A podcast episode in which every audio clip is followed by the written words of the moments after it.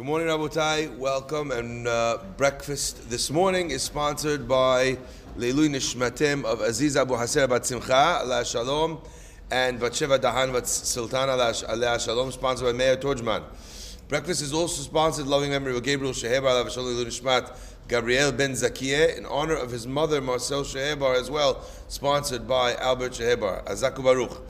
Breakfast is also sponsored in loving memory Lilu Nishmatam the Kiddushim, David Ben Gila, Yeshua Ben Gila, Allah Shalom, Moshe Ben Gila, Allah Shalom, Yaakov Ben Gila, Allah Shalom, uh, Elian Bat Gila, Allah Shalom, Rivka Bat Gila, Allah Shalom, and Sarah Bat Gila, Allah Shalom, Tenuhamu Min Shamaim, sponsored anonymously. Rabotai, we begin the parasha this week. It talks about Zot, Zot Torah Tamitzorah. This is the Torah of the Mitzorah. This is the Torah of the leper. Biyom Tahorato, on the day of his purity. So last week we spoke a lot about the Nigaim themselves and the causes for the Nigaim. But now this week's parasha deals with the fixing of the Nigaim, with uh, fixing with the uh, re- returning to the place where he was before he sinned. Biyom Tahorato. What's fascinating to note is what is this idea of Zot Torah Mitzorah? This is the Torah of the Mitzorah Uh, biyom taroto? Why doesn't it say when a person comes to the Kohen, then he's, you know, this is what he does? And the answer is brought by the Pardes Yosef, an unbelievable answer. He says, Zot Torata Mitzorah means it's telling you something much deeper than meets the eye. The Chovata Levavot explains that when a person speaks Lashon Hara, something terrible happens, not just in this world, what we dealt with last week, but also in the worlds above and in the person's world to come. He says that a person's going to die, and the Chovat Levavot is not to play games. He's not kind of giving you a little bit, uh, you know, a gaz, a little bit sketch. It's a sefer that was written, uh, a sefer Musar. It's a very serious book. He says a person's going to get to Shamaim, and he's going to he's going to ask Akadosh Baruch Hu, I'm looking at all the stuff that you're weighing on the scales. Where's all my mitzvot? What about my Torah classes? What about my tzedakah? And or conversely, a person's going to look at the scales and see sins that he never did. Says the Chovat Levavot, God is going to say to him, those all those misvot that you thought you would have, they all disappeared from your account. The moment you spoke lashon hara about someone else, they transferred to his account.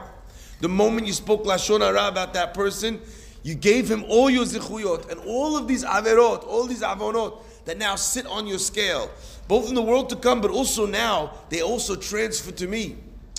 Says the says the Pardes Yosef. That's what the pasuk is telling us. Zot Torah mitzorah biyom tahorato. If a person then does teshuvah, what happens? He doesn't just get cleaned, but the zichuyot that he had, they go away, and now it comes back, the Torah and the mitzvot that he had, if he does proper teshuvah. Says the Pardes Yosef, Zot Torah mitzorah this is his Torah, biyom tahorato, on the day that he becomes pure. Because on the day he becomes pure, his account reflects only his balance, his Torah, not and and hopefully only the very few sins that he has, and not anybody else's. Uh, they tell a story about a, a, very righteous man who once had someone speak lashon hara about them, and instead of yelling and screaming, he sent the guy to his house a beautiful gift. The guy opens up the gift, he feels a little bit guilty. He writes to the poor righteous rabbi. He says, You know, look, maybe you and I are not friends, maybe da da da, but I definitely don't deserve to get gifts from you. He says, Why not? You gave me a gift, I have all your zechuyot. Surely you deserved at least something from me in return. Could you imagine that mindset? Unbelievable. So, what causes a mitzorah? The word mitzorah itself reveals to us what it is that allows a person to be able to spread lies and slander about somebody else. The word mitzorah is an acronym of two different, it's a, um, excuse me, an amalgam of two different words of motzi ra, someone who seeks only to find the bad. And what's powerful about this is that when we look at this and we ask ourselves, why should such a punishment that we've all learned about, why does the punishment fit the crime? How come if you punch somebody in the face, you don't lose all your merits and give them to him? If you steal his, uh, his business, literally you walk into his business, you push him out the front door, you lock him out, change the locks. Horrible. It doesn't say you lose all your merits. The Chovat Levavot doesn't opine in that scenario that you get his avirot. What is it about Lashon Hara that a person all of a sudden begins to acquire someone else's avonot and gives away his zechuyot. What is it? It's a very strange uh, concept. so I'll say to you something that I think is very, very powerful. The Otzar Hayim points out that the commandment in the Torah that tells a person not to speak to Lashon Hara, does anyone know what the commandment is? Lo telech rachil be'amecha. Do not be a person that walks around bearing tales. Now that word richilut, does anyone know where it comes from? What's the origin of that word? Rachil doesn't mean a tale bearer. It's just used as an expression which conveys that word to us. But actually, what is Rachil?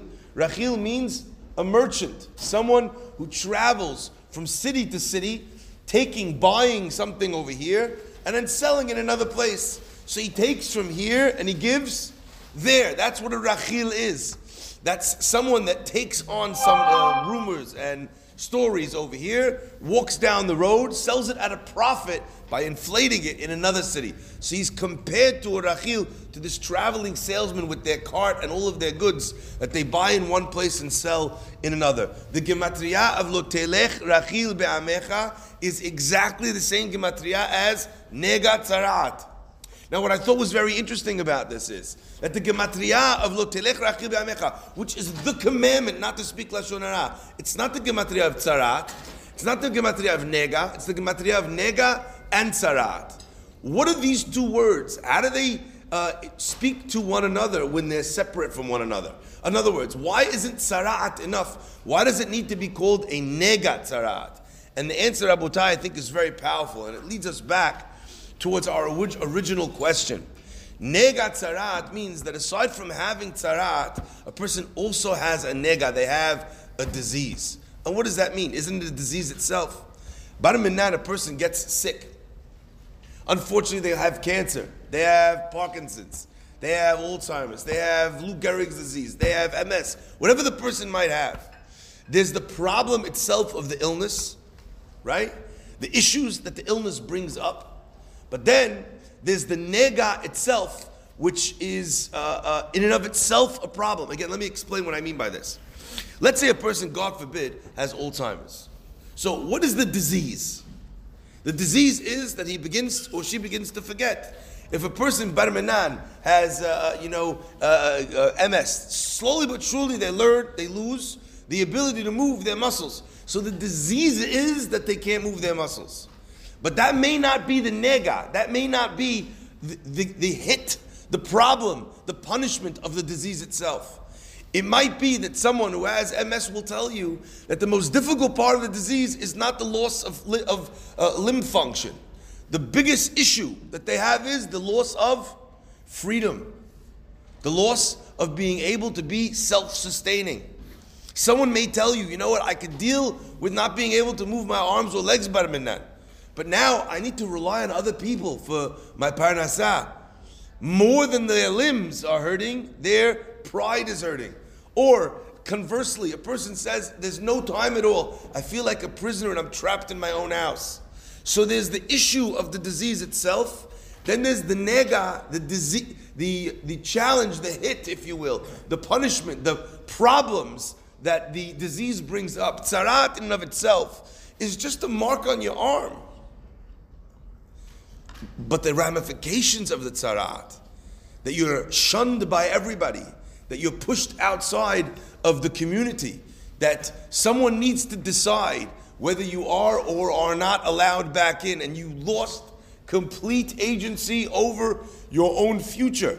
That is the nega of the tzarat, as opposed to the tzarat itself. Rabotai, I think that's what's going on in the heavenly court as well. When you speak uh, Lashon Hara, there's something different with Lashon Hara than other damages that a person does. We've spoken before about the idea that it's very difficult to ascertain where the damage is coming from. You don't know how to protect yourself. But I think that's a separate element. There's something else here, and that is, as expressed by the Midrash, Rabbi Shimon ben Gamliel asked his servant, his, uh, his, his Ebed, he said to him, Please, I would like you to go to the market and buy me the best thing that they have in the market for a gift. The servant goes to the market and he buys him a beautifully prepared tongue from the butcher. Delicious, succulent, fantastic. Rabbi Shimon ben Gamliel says, Hazaku Baruch. A few days later, he has occasion where he needs to buy a gift, but it's only something that he needs to do because it's he needs to show. So it's he doesn't need anything more. So he says, "Go buy me the worst thing in the market."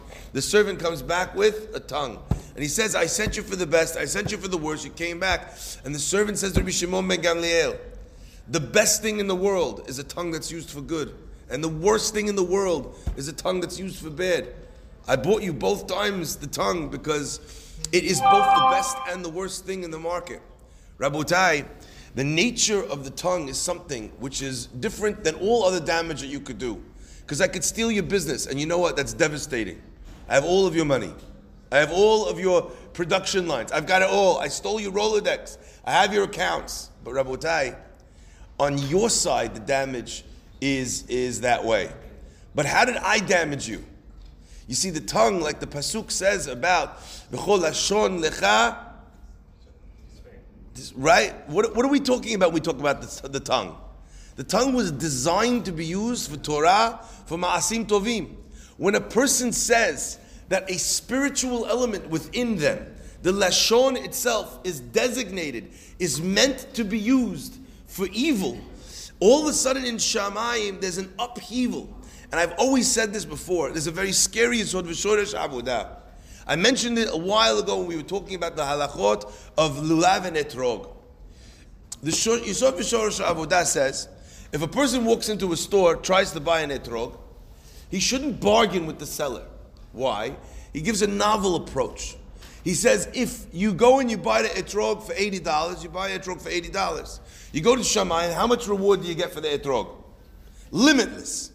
Why? Olam haba is infinite. So you did a mitzvah, infinite reward. What happens? You go to the etrog store. There's an etrog there for eighty dollars. The guy says eighty dollars. You say no, no, that etrog is not worth one cent more than forty-five. The guy says fifty. You say okay, fifty-five. It's a deal. You're gonna get to Shamayim, and instead of infinite reward for your mitzvah of eleven etrog, Hashem's gonna say, "Fadal, here's eighty, here's fifty-five dollars." Why? Because in this world, you dictated, you decided that that was its value. If you didn't bargain and you paid 80, then the point is that this is something which is a mitzvah. It has no uh, amount. There's nothing that it's worth. And by the way, it doesn't mean that you have to spend the most money. You could walk in there and say, This is what I have to spend. But if I could spend more, maybe I would spend more. Saying the words, it's not worth more than, or saying the words, I'm not willing to pay more than 50 you've illustrated and you've capped the value of that mitzvah. And God says, I have a little recording of you. And he pushes play on his brand new iPhone. And Hashem says, by the way, he gets it unlocked on no contract. He presses play, and what happens? And it plays back exactly your words. And Hashem says, Fadal, here's $55. Finen aldu, hamse hamse. Rabotai, what's going on? The answer is that Hashem's measure of reward, aside from in uh, amount, but also in nature, in thought, is also governed by us. And that's what the Pasuk says. Shh. That's what the Pasuk says. Zot Torah Mitzorah. On the day of Tahorato, he gets everything back. When he goes up to Shamayim, after having used the tongue that way, the tongue that could learn the Torah, the tongue that could say the Tefillot, the tongue that was designated specifically for this, and how do we know it? The Pasuk says in Bereshit, and Hashem blew into his nostrils, what did he blow in? the root, the spirit of God, and the Onkelos t- translates it and says ruach to a spirit mimalela that speaks. That speech, the power of that tongue, is supposed to be used for Torah, Masim Tovim, for praising Hakadosh Baruch Hu. When a person designates its use for something else until he does teshuvah, Hashem says, "Oh, okay, the way you see this world is upside down." The way that you see this world, the mitzvot that you garnered for yourself, you're throwing out. No problem. I'll take them from you. The averot that you think that you would try to keep away from, you are valuing them the other way around. You want all the averot, no problem. So you know it is a guy you're interacting with. Clearly, this is a business deal that you want to do. Fada, have it the way that you want it.